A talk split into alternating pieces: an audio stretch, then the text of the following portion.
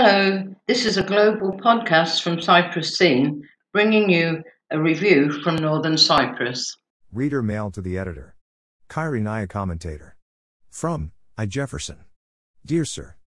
The UK government refuses to accept COVID vaccinations performed and certificated in the TRNC, although I am unaware of any specific reason given for this.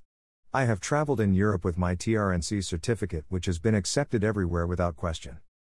If the refusal is on the grounds of non recognition, which does not bother EU member states, then it is likely that this refusal is unlawful discrimination against TRNC nationals and residents. It has long been established, in English courts, that legal decisions made and acts done in the TRNC will be regarded as valid unless their nature would import a recognition of the lawful existence of the TRNC. This includes recognition of matters that involve the ordinary day to day lives of people, such as marriages, divorces, dog licenses, leases, jobs, and so on.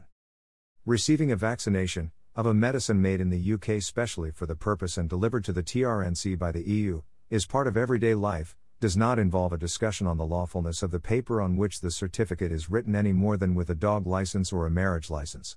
The medic administering the vaccination is not some high official, maybe not even employed by the state, and is not performing an act which requires recognition of the TRNC. The English courts endeavor to do justice to their litigants by recognizing day to day TRNC legal decisions and administrative acts.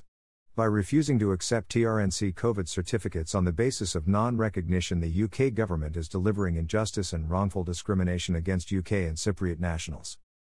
If pressure groups fail to persuade the UK government, then the only remaining recourse would be legal action, perhaps, ultimately, even at the ECHR. I. Jefferson.